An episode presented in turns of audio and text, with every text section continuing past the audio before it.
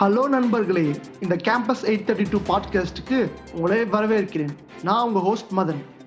இன்னைக்கு நம்மளுடைய first podcast அப்படிங்கிறதுனால எல்லார் மத்தியிலும் பரவலாக இருக்கிற ஒரு கேள்வியை நம்ம டிஸ்கஸ் பண்ணலாம் அப்படின்னு சொல்லி யோசித்தோம் அது என்னென்னு உங்களுக்கே தெரிஞ்சிருக்குன்னு நினைக்கிறேன். கொரோனா இந்த கொரோனா எப்போ போகும்? எப்போ நம்ம வீட்டை விட்டு வெளியில் வரலாம் அப்படின்னு எல்லாருமே யோசிச்சுட்டு இருக்கிற இந்த நேரத்தில் ஏன் இந்த கொரோனா வந்துச்சு? ஆண்டவர் தான் இதை அனுமதிச்சாரா? ஏன் இந்த மாதிரி நோய்கள்லாம் நம்ம ஜெபம் பண்ணால் சில டைம் போகுது சில டைம் போக மாட்டேங்குது அப்படிங்கிற பல கேள்விகள் இந்த ஸ்டூடெண்ட்ஸ் மத்தியில் இருக்குது அப்படிங்கிறத நாங்கள் அண்டர்ஸ்டாண்ட் பண்ணோம். ஸோ அந்த கொஷின்ஸ்க்குலாம் ஆன்சர் சொல்லலாம் அப்படின்னு சொல்லிட்டு தான் இன்றைக்கி இந்த பாட்காஸ்ட்டை நாங்கள் அரேஞ்ச் பண்ணியிருக்கோம். ஸோ இந்த மாதிரி கேள்விகளுக்கு பதில் சொல்ல நம்ம கூட மூணு பேனலிஸ்ட் ஜாயின் பண்ணியிருக்காங்க. ஸோ ஃபர்ஸ்ட் நம்ம அவங்களை வெல்கம் பண்ணுவோம். முதல்ல ஆத்மஸ்வரூபன் அண்ணன் அண்ணன் சென்னையிலேருந்து ஜாயின் பண்ணியிருக்காங்க.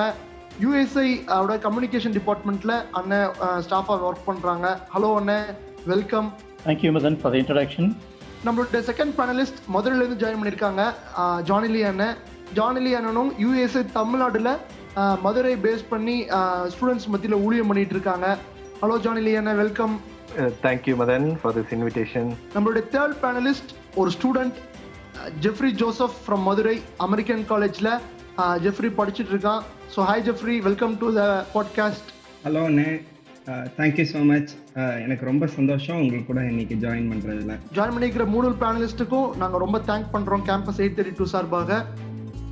நான் முன்னாடியே சொன்ன மாதிரி நம்ம மத்தியில் இன்னைக்கு பல கேள்விகள் இருக்கிறான்.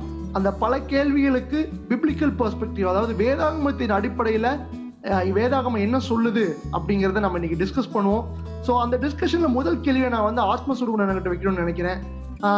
சுருகுணனே இந்த மாதிரி பெருந்தொற்று அதாவது இந்த பேண்டமிக் எல்லாம் ஏன் அண்ணே நமக்கு வருது? இது ஆண்டவர் தான் கொடுக்குறாரா இல்லை ஆண்டவர் அனுமதிக்கிறாரா? இதை பத்தி நீங்க என்ன நினைக்கிறீங்க பைபிள் இதை நமக்கு எப்படி எக்ஸ்பிளைன் பண்ணுது? நிச்சயமா ஆண்டவர் அலோவ் பண்றாரு. இது ஆண்டவர் கொடுக்கல ஆனால் அது ஆண்டவர் அலோவ் பண்ணியிருக்கிறாரு. ஏன் நான் அப்படி சொல்றேன்னு சொன்னா நம்முடைய வாழ்க்கையில் நமக்கு கொடுக்கப்பட்டிருக்கிற சில நல்ல காரியங்களை வந்து நம்ம என்ன செஞ்சிட்டோம் சரியான விதத்தில் பராமரிக்கலை. ஆண்டவர் எப்பயுமே நல்லது தான் கொடுக்குறாரு. நல்லது கொடுக்குறது தான் அவருடைய விருப்பம். ஆனால் அது கொடுத்த அந்த நல்லதை நம்ம சரியான விதத்தில் பராமரிக்கிறதுனால நமக்கு வந்து அதனுடைய பின் விளைவுகளை நம்ம அனுபவி அனுப அனுபவிக்கிறோம். நம்ம கேட்கறதுனால அவர் கொடுத்துருக்கிறார். குறிப்பாக பார்த்தீங்கன்னா கடவுள் வந்து இந்த உலகத்தை படைக்கும்போது நல்ல விதமாக படைத்தார். படைக்கும்போது வைரஸஸையும் படைச்சிருந்தார். வைரஸும் ஆண்டவர் படைத்தது தான் அப்படி படைக்கப்பட்ட வைரஸஸில் சில வைரஸஸ் தான் நமக்கு காம் கொண்டு வருது. நிறைய வைரஸ் வந்து நமக்கு நல்லது தான் கொடுத்துக்கிட்டு இருக்கு அந்த ஹார்ம்ஃபுல் வைரஸஸ் வந்து அது அது இருக்க வேண்டிய இடத்துல தான் இருந்துச்சு.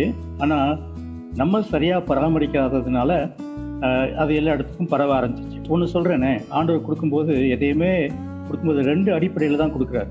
ஒன்று வந்து அவருடைய விருப்பத்தின் அடிப்படையில் டெசிசிவ் வில் அதாவது நமக்கு வேணும் அப்படின்னு தெரிஞ்சதை கொடுக்குறாரு. நமக்கு வேண்டாம் தெரிஞ்சதை ஸ்டாப் பண்ணிடுறாரு. ரெண்டாவது பெர்மிசிவ் வில் அப்படின்னு சொல்லுவாங்க. அது வந்து நம்மகிட்ட ஒரு சாய்ஸ் கேட்குறாரு. அந்த சாய்ஸின் அடிப்படையில் வந்து அவர் கொடுக்கணுமா வேண்டாமான்றதை அவர் அனுமதிக்கிறார். நம்ம வேணும் வேணும் கேட்டுட்டே இருந்தால் அது கொடுத்துட்றாரு. அது நம்ம வந்து நம்முடைய நேச்சர் என்னன்னு சொன்னால் நமக்கு நல்லது தீயது எதுன்னு சொல்லி தெரியா சரியா தெரியாததுனால நமக்கு எது பார்க்குறதுக்கு இன்பமாக தெரியுதோ அது வேணும்னு கேட்டுடுறோம். அதுக்கு காரணம் நம்முடைய பாவம் நம்முடைய முதலாவது அந்த வீழ்ச்சி. அந்த வீழ்ச்சியின் அடிப்படையில் நம்ம வந்து எது தேவையில்லையோ அதையும் நம்ம கேட்டு வாங்கிடுறோம். அப்படி கேட்டு வாங்கப்பட்ட ஒன்று தான் இந்த மாதிரி தொற்று நோய்கள் அப்படின்னு சொல்லி நான் நினைக்கிறேன். எப்படி நம்ம கேட்குறோம் அப்படின்னு சொன்னால் நேரடியாக நம்ம கேட்கல. ஆண்டரே இந்த தொற்று நோயை தவறுன்னு கேட்கல. ஆனால் என்விரான்மெண்ட்டை சரியாக பராமரிக்கல. நம்முடைய உடம்பை சரியாக பராமரிக்கல. பொதுவாகவே நம்ம கொடுக்கப்பட்ட எதையுமே நம்ம அந்த உக்ரானத்துவத்தோடு பராமரிக்காதனால தான் இந்த விளைவில் நம்ம பார்க்குறோம். நல்லா தெளிவாக நமக்கு எக்ஸ்பிளைன் பண்ணீங்கண்ணே. அதாவது காட் வந்து நமக்கும் சாய்ஸ் கொடுத்துருக்காரு அப்படிங்கிறது. அதே போல் அந்த என்விரான்மெண்ட்டை நம்ம மேனேஜ் பண்ணுறதில்ல அப்படிங்கிறது நீங்கள் கிளியரா எக்ஸ்பிளைன் பண்ணீங்க. ஏன்னா நம்ம ஆதியாகமத்துல வாசிக்கிறோம் ஆண்டவர் எல்லாவற்றையும் கிரியேட் பண்ணிட்டு அதை பார்த்து மிகவும் நன்றா இருந்தது அப்படிங்கறத நம்ம பைபிள்ல வாசிக்கிறோம். ஸோ இதுல இருந்து நமக்கு என்ன தெரியுதுன்னா நம்ம கண்டிப்பா என்வரன்மெண்ட் மேனேஜ் பண்ணாதனால இந்த மாதிரி கான்சிக்வன்சஸ் எல்லாம் நம்ம அனுபவிக்க வேண்டியது இருக்குங்கிறது தெளிவா தெரியுது. உதாரணத்துக்கு இப்போ நம்ம எங்கேயாவது டூர் போறோம்னா வச்சுக்கோங்களேன் நம்ம என்ன பண்றோம்? பாட்டில் எங்கேயாவது குடிச்சிட்டு அப்படியே தூக்கி போடுறது பிளாஸ்டிக் தூக்கி போடுறது அங்க என்விரான்மெண்ட்டை மதிக்காம நம்ம என்ஜாய் பண்றது ஒரு பக்கம் இருந்தாலும் அந்த என்ஜாய்மெண்ட்டுக்காக நம்ம உலகத்தை அழிக்கிறது வந்து கண்டிப்பா இட்ஸ் எவிடென்ட் அது நம்மளுமே கிறிஸ்தவர்கள் நம்மளுமே நிறைய பண்ணிட்டு இருக்கோங்கிறது நம்ம உட உணர்ந்து கொள்ள வேண்டிய விஷயமா இருக்கு. அங்கிள் ரொம்ப அழகா வந்து பெர்மிசிவ் வில் பத்தி நீங்க சொன்னீங்க. அதாவது நம்ம என்ன சூஸ் பண்றோமோ அதுக்கான கான்சிக்வன்சஸை வந்து நம்ம ஃபேஸ் பண்ணுறோம் அப்படின்னு சொல்லி. நீங்கள் அந்த பெர்மிசிவ் வில் பற்றி பேசினோன்னே எனக்கு டக்குன்னு சில காரியம் ஞாபகம் வந்தது. அதாவது என் ஃப்ரெண்ட்ஸ் வந்து அடிக்கடி வந்து இந்த கொஸ்டினை என்கிட்ட கேட்குறாங்க அதாவது என்னன்னா நம்ம காட் வந்து ரொம்ப லவ்விங் காட்னு நம்ம சொல்கிறோம் நமக்காக அவர் உயிரையே கொடுத்துருக்கிறாருன்னு சொல்கிறோம் ஸோ அப்படிப்பட்ட லவ்விங் காட் இவ்வளோ ஒரு கொடூரமான ஒரு பேண்டமிக் வர்றப்ப பார்த்துட்டு எப்படி அமைதியாக இருக்கலாம். இது நம்ம தப்பாக சூஸ் பண்ணதுனாலுமே அவர் ரொம்ப லவ்விங் கார்டா இருந்தா இதை வந்து தடுக்கலாம். இந்த கொஸ்டினை வந்து என் ஃப்ரெண்ட்ஸ் அடிக்கடி கேட்கறாங்க ஆண்டி ஸோ இதுக்கு நான் எப்படி ஆன்சர் பண்றேன் லவ்விங் காடாக இருக்க போய் தான் இந்த ரெண்டாவது ஆப்ஷன் நம்ம கொடுத்துருக்கிறார். அவர் அன்பா இருக்கிறதுனால தான் நமக்கும் ஒரு சாய்ஸ் கொடுத்துருக்கிறார். இல்லைன்னா நம்மளை வந்து அடக்கி ஆள்றதுக்காக ஃபஸ்ட்டு சாய்ஸ் மட்டும் வச்சுருந்துக்கலாம். அதனுடைய அடிப்படையில் பார்த்தீங்கன்னா தான் நான் சொன்னேன் அந்த வீழ்ச்சின்னு ஒரு வார்த்தை பயன்படுத்தினேன். அது நம்முடைய தேர்ந்தெடுப்பு. ஆண்டவர் கொடுக்கல நம்முடைய தேர்ந்தெடுப்பு அவர் சாய்ஸ் அதனுடைய அடிப்படையில் வரக்கூடிய பின் விளைவுகளை நாம் தான் அனுபவிக்கணும். அதை தடுத்து நிறுத்துறதுக்கு கடவுளுக்கே உரிமை கிடையாது. ஏன்னா நம்ம தேர்ந்தெடுப்பை வந்து தலையிட்டு தலையிட்டாருன்னு சொன்னால் பிரிவில்லாவே இருக்காது. அது என்ன விளக்கமாக சொல்கிறேன் ஆண்டவர் வந்து கிருபை உள்ளவர் நல்லவர். அவர் படைக்கும்போது அந்த உலகத்தை எந்த குறையும் இல்லாமல் படைச்சார். அது நமக்கு நல்லா தெரியுது நமக்கு நல்லா காண்பிக்குது. அவர் நல்லவர் அன்புள்ளவர் காட்டுது. நம்ம நம்பிடார் நம்பி தான் கொடுத்தார். நம்பி தான் அந்த பெர்மிசிவ் பில்ல கொடுத்தார். சூஸ் பண்ணுவோம் அப்படின்னு நினச்சி தான் பட் நம்ம சூஸ் பண்ணது தவறான ஒரு சாய்ஸ் ஆயிடுச்சு.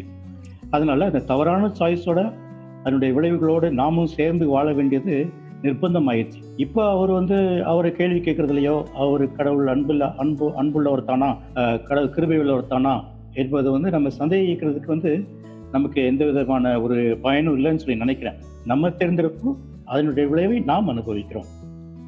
இந்த லாஸ்ட் செக்மெண்ட்ல இருந்து நம்ம தெளிவா தெரிஞ்சுக்கிட்ட ஒன்று விஷயம் என்ன அப்படின்னு சொன்னா நம்ம என்ன தேர்ந்தெடுக்கிறோமோ அதுக்குரிய கான்சிக்வன்சஸ் நம்ம அனுபவிக்கணும். அதை தான் ஆண்டவர் அலோவ் பண்றாரு அப்படிங்கிறது நமக்கு தெளிவா தெரிஞ்சுச்சு.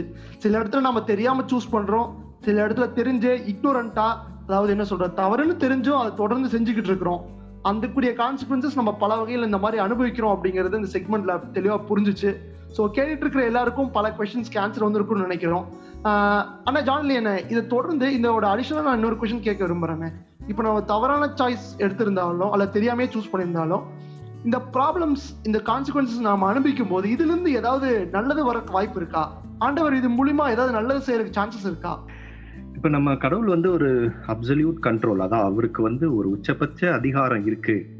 அப்படின்னா நம்ம கிறிஸ்டின்ஸ் நம்ம அதை எப்படி பார்க்குறோம் அப்படின்னா நம்ம வந்து கடவுள் அனுமதிக்காம சில காரியங்கள் நம்முடைய வாழ்க்கையில நடைபெறாது இந்த உலகத்துல நடைபெறாது அப்படின்றது வந்து ஒரு ஒரு உண்மை.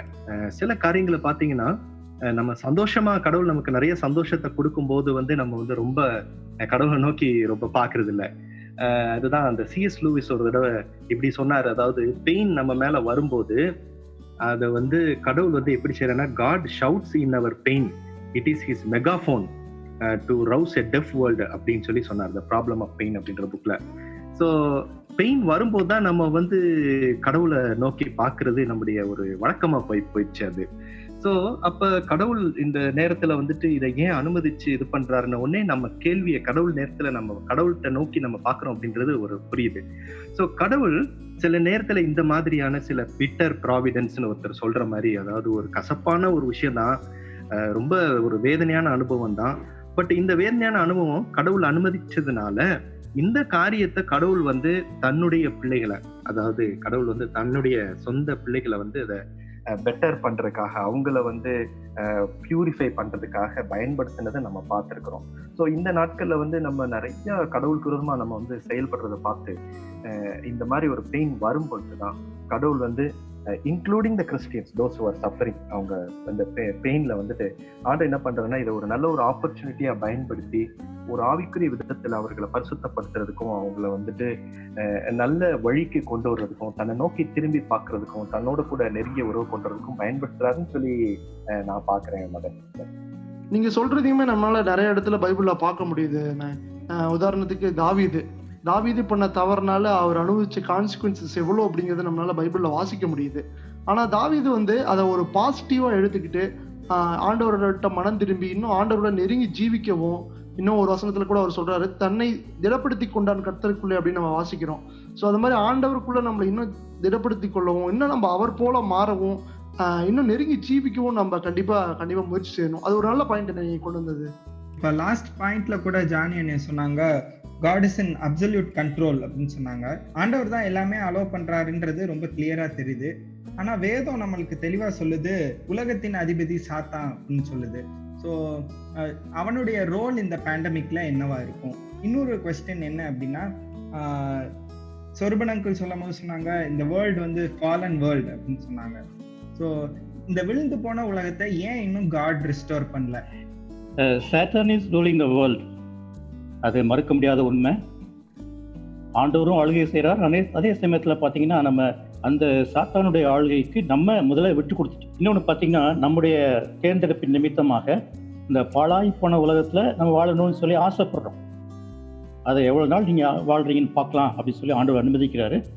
ஒரு குறிப்பிட்ட காலகட்டத்தில் நிச்சயமாக என்ன செய்வார்? ஆண்டவர் இன்டர்வியூன் பண்ணி அவர் வந்து அந்த பெரிய ஒரு மாற்றத்தை கொண்டு வரப்போகிறாரு நம்ம பைபிளை நல்லா ஃபுல்லாக படித்து பார்த்தோம்னு சொன்னால் அந்த புதிய வானம் புதிய பூமி அதை படைக்கிறதுக்கு வந்து ஆண்டவருக்கு உரிமை இருக்குது அவர் நிச்சயம் அதை செய்வார். ஸோ அது வரைக்கும் நம்ம கெட்டு போகக்கூடாதுன்றதுக்காக நமக்கு மாத்திரம் ஒரு விடுதலையை கொடுக்கறதுக்கு ஆண்டவராகிய இயேசு கிறிஸ்துவோடைய சிலுவை மரணத்தை வந்து நினைச்சிருக்கிறாரு அனுமதிச்சிருக்கிறார் மற்றபடி நிச்சயமாக ஆண்டவர் ஒரு பெரிய மாற்றத்தை கொண்டு வர்றதுக்காக வெயிட் பண்ணிட்டு இருக்கிறாரு. நிச்சயமாக ரெஸ்டோர் பண்ணுவார். அந்த நாளுக்காக நம்மளும் காத்துட்டுருக்குறோம் அந்த முழு படைப்புமே அதுக்காக காத்துட்டு இருக்கு நிச்சயமா நடக்கும். இந்த முழு உலகமும் அவர் வந்து ரீஸ்டோர் பண்றதுக்காக காத்துட்டு இருக்கு ஏங்கிட்டு இருக்கு அப்படின்னு சொல்லி நீங்க சொல்றீங்கன்னு அதே ஒரு சைடில் பார்த்தீங்கன்னா கடவுள் இதுக்காக வெயிட் பண்றார் அப்படின்னு நீங்க சொல்றீங்க. இப்போ இந்த மாதிரி உலகம் ரொம்ப உடஞ்சி நொறுங்கி போயிட்டே இருக்கிற சமயத்தில் அவர் எவ்வளோ காலம் தான் வெயிட் பண்ணுவார்? இல்லை வெயிட் பண்ணிட்டே இருப்பாரா? இதோட கேரக்டரிஸ்டிக்ஸ் எப்படின்னு பார்க்குறீங்க இந்த மாதிரி உடஞ்ச உலகத்தை ஏன் ரீஸ்டோர் பண்ணாமல் இன்னமும் வெயிட் பண்ணிருக்காரு இதுல அவரோட குணாதிசயத்தை நம்ம எப்படி பார்க்க முடியுது ஆண்டோட குணாதிசயத்தை. நம்ம நம்ம பார்க்குற உலகத்தை வச்சு நம்முடைய நிலைமை வச்சு நிச்சயமாக ஆண்டவருடைய குணாதிசயத்தை நம்ம இடப்பட முடியாது. எனக்கு வந்து எனக்கு நான் என்னுடைய சர்ச்சு என்னுடைய கடவுள் என்னுடைய குடும்பம் அப்படின்னு சொல்லி தான் இருக்கிறோம். ஆனால் முழு உலகத்துக்கும் ஆண்டவர் பொறுப்பாக இருக்கிறார். ஏன்னா அவர் தான் முழு உலகத்தையும் படித்தார் நம்ம பார்க்குறதெல்லாம் ஒரு லிமிட்டட் சர்க்கிள் அவர் பார்க்குறது முழு உலகத்தையும் பார்க்குறார். இந்த முழு உலகத்திற்கும் தேவையானதை செய்கிறதுக்கு நிச்சயமாக அவர் வந்து அவருடைய சிந்தனைகள் நம்முடைய சிந்தனைகளுக்கு அப்பாற்பட்டவை. நம்ம ஏற்கனவே பாழாக்கிட்டோம். அந்த பாழாக்கப்பட்ட உலகத்தில் வந்து நல்லது நடக்கும் அப்படின்னு சொல்லி நம்ம எதிர்பார்க்கவே முடியாது. ஸோ அதனால் அதை வந்து அதை நம்ம அனுபவிச்சு தான் ஆகணும். அதை வந்து சீர்படுத்துறதுக்கு ஆண்டவர் வந்து ஒவ்வொரு காலகட்டத்திலையும் பார்த்தீங்கன்னா வரலாற்றில் பார்க்கும்போது உதாரணமாக பார்த்தீங்கன்னா எகிப்தில் அனுமதிச்சிருக்கிறாரு. ஒருவேளை அதுக்கு முன்னாடியே நோவா காலத்திலேயே அந்த முழு உலகத்தையும் அழிக்கிறதுக்கு ஒரு ஒரு குறிப்பிட்ட ஒரு மாற்றத்தை கொண்டு வர்றதுக்கு வெள்ளத்தை அனுமதிச்சார். அப்படி பார்க்கும்போது ஒவ்வொரு காலகட்டத்திலையும் அவருடைய திட்டத்தை நம்ம புரிந்து கொள்றதுக்கு நமக்கு தாமதமாகுதே ஒழிய அவருடைய திட்டம் என்றும் என்றைக்கும் மாற்ற முடியாத ஒரு திட்டம். எவ்ரிபடி ஹி லவ்ஸ் எவ்ரிபடி எல்லாரையும் நேசிக்கிறார். ஒருவேளை இந்த மாதிரி ஒரு அனுபவம் நமக்கு வரலன்னு சொன்னா உலகம் முழுவதும் இதை அறிந்து கொள்வதற்கு சான்ஸே இல்லை. ஏன்னா இன்னுமே மக்கள் அறிந்து கொள்ளலை. கடவுள் வந்து ஏன் இப்படி அனுமதிக்கிறார் என்பதை வந்து அதனுடைய சோர்ஸ் அதனுடைய ஆரிஜின் கடவுள் அன்பா இருக்கிறாருங்கிற செய்தி வந்து இன்னும் உலகத்துக்கு முழுசா ரீச் ஆகலை.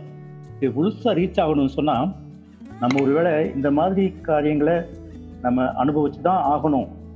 அதுக்காக ஆண்டவர் அனுமதிச்சிருக்கிறாரு. ஆமாண்ணா நீங்கள் தெளிவாக அதை எக்ஸ்பிளைன் பண்ணீங்க. அதாவது நம்மளுடைய வியூ பாயிண்ட்டை வச்சு மட்டும் கடவுள் ஒரு பாக்ஸில் போட்டு அடைக்க முடியாது அப்படின்னு சொல்லிட்டு.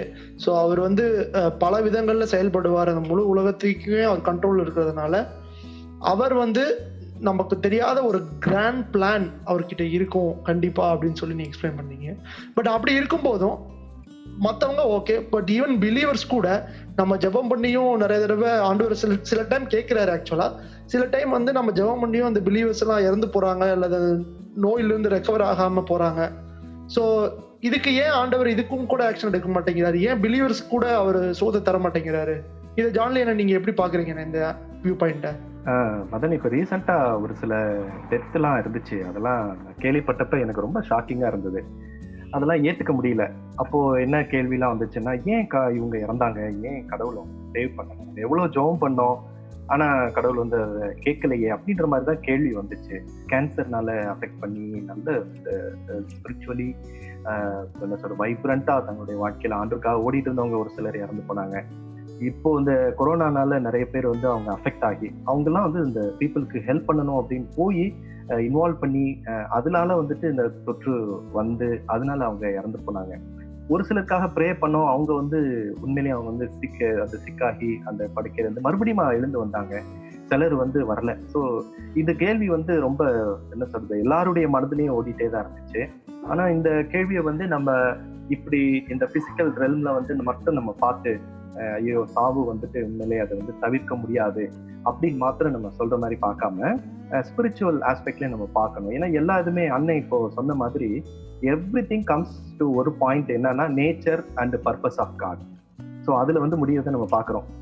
பைபிள் ஒரு அழகான ஒரு எக்ஸாம்பிள் வந்து ஜோப். ஆண்டவர் அதை வந்து அனுமதித்தார். சேட்டன் வந்து அதை அவனுடைய வாழ்க்கையை தொடணும்னு சொல்லும்போது ஆண்டவர் வந்து அது அனுமதித்தாரு. அதை எப்படி அதை வந்து அவன் எடுத்துக்கொண்டான் அப்படின்னு சொல்லும்போது வந்து அவனுடைய வாழ்க்கை அதனால அவன் தேவனை குறித்த கண்ணோட்டம் மாறிடுச்சு ஆண்டவர் குறித்த கண்ணோட்டம் மாறிடுச்சு. ஸோ சில எக்ஸாம்பிள்ஸ் வந்து பார்த்தோம்னா அவங்க அதை வந்து அஃபெக்ட் ஆகி அவங்க அஃபெக்ட் ஆகி இறந்து போறதையும் நம்ம பார்க்கலாம் ஸோ என்னுடைய அண்டர்ஸ்டாண்டிங்ல ஆண்டவருடைய பர்பசஸ் வென் பிலீவர்ஸ் சில பேர் வந்து தங்களுடைய வாழ்க்கையை முடிக்கும் போது நம்முடைய காலங்கள் ஆண்டோடைய கருத்துல இருக்குன்னு நம்ம சொல்றோம். ஸோ சில காரியங்களை ஆண்டவர் வந்து அவங்கள எடுத்துக்கொள்கிறாரு. ஸோ அதனால நம்ம என்ன செய்ய முடியாதுன்னா கடவுள் வந்து அவன் நம்ம நம்மளுடைய ஜபத்தை கேட்கல அப்படின்னு சொல்லி நம்ம சொல்ல முடியாது. ஸோ முழு உலகத்தையும் சேவ் பண்ற ஆண்டவருடைய அந்த திட்டத்துல நம்மளும் இருக்கிறோம். சிலர் வந்து என்ன செய்யறாங்கன்னா அஃபெக்ட் ஆகுறாங்க. அதை வந்து ஆண்டவர் வந்து என்ன செய்யறாருன்னா கேட்கிறாரு. அவருடைய தீர்மானத்தின் அடிப்படையில கேட்கிறாரு பதில் கொடுக்கிறாரு. சில காரியத்துக்கு வந்து அவர் வந்து பதில் கொடுக்கறது இல்லை ஸோ ஆண்டவருடைய பதில்கள் அவருடைய நேச்சருக்கும் அவருடைய பர்பஸுக்கும் ஏத்த போல நம்முடைய நன்மைக்காக மாறிக்கொண்டே இருக்கிறதுன்னு நம்ம பார்க்கிறோம். ஸோ இதான் என்னுடைய பார்வையா இருக்குது. ஸோ இந்த கஷ்டமான சுச்சுவேஷன்ல அஸ் அ ஸ்டூடெண்டா அஸ் அ பிலீவரா எங்களுடைய ரெஸ்பான்ஸ் எப்படி அங்கிள் இருக்கணும்? ஃபர்ஸ்ட் ஆஃப் ஆல் என்னுடைய பதில் என்ன இருக்குன்னா டோன்ட் கிவ் அப் ப்ரேயிங் இன்னைக்கு நிறைய பேருக்கு ஜெபம் பண்ணுறதுக்கு பதில் கிடைக்கல. சுகமாகணும் ஜெபம் பண்ணுறோம் ஆனால் இறந்துட்டாங்க. ஆனால் நம்ம நினைக்க வேண்டியது என்னன்னு சொன்னால் ஹீலிங் மட்டும்தான் ஒன்லி ஆன்சர் அப்படிங்கிறத வந்து நம்ம மா- மாற்றிக்கணும். அந்த எண்ணத்தை த தரவாக நம்ம எடுத்து எடுத்து போட்டுடணும் ஏன்னா ஆண்டவர் வந்து ஹீல் பண்ணாமலும் இருந்திருக்கிறார். நிறைய இடங்களில் ஹீல் பண்ணவே இல்லை. மரணத்தையும் அனுமதிச்சிருக்கிறார். ஒருவேளை விசுவாசிகளுக்கு வந்து அந்த மரணம் வந்து சாதாரணமாக இருக்கலாம். ஆனால் அவிசுவாசிகள் அது புரிந்து கொள்ள மாட்டாங்க. நான் ஒத்துக்கிறேன். ஆனால் எனக்கு வந்து சுகமாகலை அப்படின்றதுக்காக நான் நிச்சயமாக ஜெபம் பண்ணுறதை விட்டுறக்கூடாது. ஹீலிங் மினிஸ்ட்ரி பண்ணுறவங்க அப்படிப்பட்ட பீச்சர் தான் கொடுத்துருக்குறாங்க. ஆனால் அது வந்து இட்ஸ் நாட் பிப்ளிக்கல் அது வந்து வேதத்தின் அடிப்படையில் சரியான ஒரு ஆன்சர் கிடையாது. நிறைய பேருக்கு ஆண்டவர் ஹீல் பண்ணியிருக்கிறாரு. அது வந்து ஒரு பகுதி தான். நம்ம ஜெபம் பண்ணால் ஆண்டவர் வந்து அவருடைய சித்தத்தை வெளிப்படுத்துகிறாருன்னு அர்த்தம். நிச்சயமாக ஒருவேளை உனக்கு சுகமாகலை எனக்கு சுகமாகலை அப்படின்னு சொன்னால் அந்த சிக்னஸில் வாழணுன்றது அவருடைய விருப்பம். அல்லது அந்த ஒரு குறிப்பிட்ட காலகட்டத்தில் ஒருத்தர் இறந்து போயிட்டாருன்னு சொன்னா அது ஆண்டவருடைய விருப்பம். இது வந்து அந்த தனி நபருடைய நித்தியத்தை எந்த விதத்திலும் பாதிக்காது. நிச்சயமாக விசுவாசியுடைய வாழ்க்கை வந்து நித்தியத்தின் அடிப்படையில் நம்ம என்ன செஞ்சு பார்க்கணும்? மெஷர் பண்ணி பார்க்கணும். ஒருவேளை ஏர்லி டெத்தாக இருக்கலாம் அல்லது கண்டினியூஸ் க்ரானிக் டிசீஸாக இருக்கலாம். இதில் வந்து ஆண்டவர் வந்து தன்னுடைய விருப்பத்தை தன்னுடைய பதிலை வந்து விசுவாசிகளுக்கு கொடு கொடுத்து கொண்டே இருக்கிறார். அதை நம்ம புரிந்து கொள்வதற்கு முயற்சி பண்ணணும். மற்றவர்களுக்காகவும் நம்ம ஜெபிக்கணும். மற்றவர்களுக்காக ஜெபிக்கும் போது நிச்சயமாக ஆண்டவர் பதில் கொடுக்குறார். ரெண்டாவது இந்த கால சூழ்நிலையில் அத்தாரிட்டிஸில் இருக்கக்கூடிய அரசாங்கம் மற்ற அதிகாரிகள் கொடுக்குற அந்த கைட்லைன்ஸை நம்ம ஃபாலோ பண்ணணும். நம்முடைய உடல் நம்முடைய சுச்சுவேஷன் நம்முடைய ஈகோ சிஸ்டம் எல்லாவற்றையும் பத்திரமா பாதுகாக்க வேண்டியது நம்முடைய கடமையை நம்ம செய்யணும். அது யாரோ செய்வாங்க அப்படின்னு யோசித்து விட்டுறக்கூடாது. நம்ம செய்ய வேண்டிய கடமை நம்ம செய்யணும். மூணாவது காட் ரூல்ஸ் ஆண்டவர் வந்து இன்னும் ஆளுகை செய்கிறார். அதை நம்பணும். நிறைய பேர் நம்பலை. அதை நம்புறதுக்கு நான் என்ன செய்ய முடியும்? ஏன்னா அதை நம்பும்போது தான் மற்றவங்களையும் நான் நம்ப வைக்க முடியும். அவர் தான் எல்லாத்தையும் கொடுக்குறாரு. எல்லாவற்றையும் நமக்கு தேவையில்லாத தடுக்கிறாரு. நமக்கும் சுதந்திரம் கொடுத்துருக்கிறாரு. அந்த சுதந்திரத்தின் அடிப்படையில் நம்முடைய சாய்ஸ் தப்பாக இருக்கும்போது இதை நம்ம அனுபவி அனுபவிக்கிறோம் அப்படின்னு சொல்லி நம்ம அதை புரிந்து கொள்ளணும்.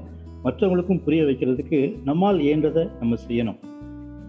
அப்புறம் கடைசியாக Christian கம்யூனிட்டியா as a church as a fellowship as EU and AGF நம்ம என்ன செய்யணும்னு சொன்னால் விழித்தெழுந்து நம்மால் செய்ய வேண்டியதை செய்யணும். நமக்கு கொடுக்கப்பட்டிருக்கிற பொறுப்பை நிறைவேற்றணும். இப்போ ஒருவேளை யூஎஸ்ஐக்கும் அப்படிப்பட்ட ஒரு அழைப்பு கொடுக்கப்பட்டிருக்கு. நிறைய இடங்களில் இயூஹெச்எஃப் பேரில் செய்யாட்டா கூட தனி நபர்களாக நிறைய இடங்களில் வந்து இந்த பேண்டமிக் ரிலீஃபுக்காக நிறைய பேர் ஈடுபடுறாங்க. தங்களுடைய பணத்தை கொடுக்குறாங்க தங்களுடைய நேரத்தை கொடுக்குறாங்க. ஆஸ் அ ஹோல் நம்ம வந்து யாருக்கோ சுகம் இல்லை. அவங்களுக்கு அவங்க வீட்டுக்காரங்க பார்த்துக்குவாங்க யாரோ கஷ்டப்படுறாங்க அது கவர்மெண்ட்டு பார்த்துக்குவோம் அப்படின்னு சொல்லாமல் அஸ் கம்யூனிட்டி நம்ம மே மேக்ஸிமம் நம்மளால் இயன்றதை செய்கிறதுக்கு நம்ம முயற்சி பண்ணணும். அதுதான் என்னுடைய ஆலோசனை. சுரபனனை சொன்ன பாயிண்ட்ல ஒரு இது நான் ஆட் பண்ணணும்னு சொல்லி நினைக்கிறேன். ரோட்னி ஸ்டார்க் அவருடைய புக்ல ட்ரையம்ப் ஆஃப் கிறிஸ்டியானிட்டியில அவர் ஃபர்ஸ்ட் செஞ்சுரியில வந்து ஒரு பிளேக் பத்தி எழுதுறார். ரெண்டு கிரேட் பிளேக்ஸ் அதில் பார்த்தீங்கன்னா அந்த டைம்ல யாரும் ஹெல்ப் பண்றதுக்கு முன் வரவே இல்லை. ஈவன் டாக்டர்ஸ் கூட ஓடிட்டாங்க அப்படின்னு சொல்லி எழுதுறாங்க. ஆனா என்ன ஸ்டார்க் அப்சர்வ் பண்ணியிருக்காருன்னா வந்து கிறிஸ்டியன்ஸ் அந்த டைம்ல அவங்க எல்லாருமே வந்து வெளியில வந்து தே டுக் அப்ராப்ரியேட் ஆக்ஷன்ஸ் அப்படின்னு சொல்லி எழுதுறாரு. இந்த ஃபர்ஸ்ட் செஞ்சுரி கிறிஸ்டின்ஸ் வந்து நமக்கு வச்ச மாடல் வந்து அதுதான். இந்த சூழ்நிலையில மெடிக்கலா ஹெல்ப் நிறைய தேவைப்படுற இந்த சூழல்ல மக்கள் வந்து ஹோப்லெஸ் சுச்சுவேஷன்ல போய் நம்பிக்கை இல்லாம சில இவன் சூசைட் கூட பண்ணிக்கிறாங்க இந்த சுச்சுவேஷன்ல அப்போ நம்முடைய கடமை அதுல இருக்குல்ல. நம்ம வந்து ஒரு அன்பையும் ஒரு உதவிகரத்தையும் நம்ம இந்த இடத்துல நம்ம வந்து தனிப்பட்ட விதத்திலையும் ஒரு கம்யூனிட்டியாவும் நம்ம ஹெல்ப் பண்ணோம் அப்படின்னு சொல்லி சொன்னா we can be an example to the இந்த இப்போ ஒரு சஃபரிங் ஒரு வேர்ல்டுக்கு அப்படின்றது என்னுடைய கருத்து. அதை மட்டும் ஆட் பண்ணணும்னு நினைச்சேன். இன்னைக்கு நம்மளோட பாட்காஸ்டோட எண்டுக்கு வந்திருக்கோம். நிறைய டாபிக்ஸ் நம்ம டிஸ்கஸ் பண்ணிக்கிறோம் நிறைய பாயிண்ட்ஸ் ஆன்சர்ஸ் உங்களுக்கு கிடைச்சிருக்கோம் நாங்கள் நம்புகிறோம் குறிப்பாக இந்த பேண்டமிக் கடவுள் தான் அலோவ் பண்ணியிருக்கார். அவர் தான் அப்சல்யூட் கண்ட்ரோலில் இருக்கார். அவருக்கு தெரியாமல் எதுவுமே நடக்கலை. அதனால் நம்ம அவரை நம்பி அவரை சார்ந்திருக்கணும். இன்னும் அவரோட அதிகமாக நம்ம நேரம் செலவிடணும். இன்னும் அவரோட நெருங்கி ஜீவிக்கணும்.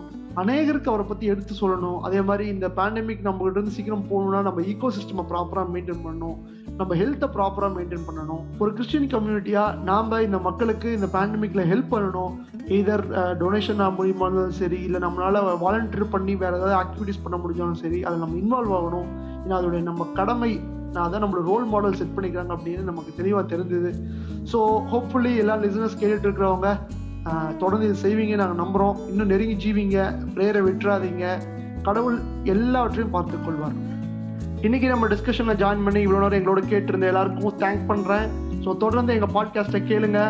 Campus eight thirty two Facebook பேஜையும் Instagram பேஜையும் லைக் பண்ணுங்க ஃபாலோ பண்ணுங்க. இந்த பாட்காஸ்ட் எப்படி இருந்துச்சுன்னு உங்கள் கமெண்ட்ஸை ஷேர் பண்ணுங்க. அது மட்டும் இல்லாமல் இது போல பல இன்ட்ரெஸ்டிங் பாட்காஸ்ட் தொடர்ந்து உங்களுக்காக வர இருக்குது. Until next episode see you all bye bye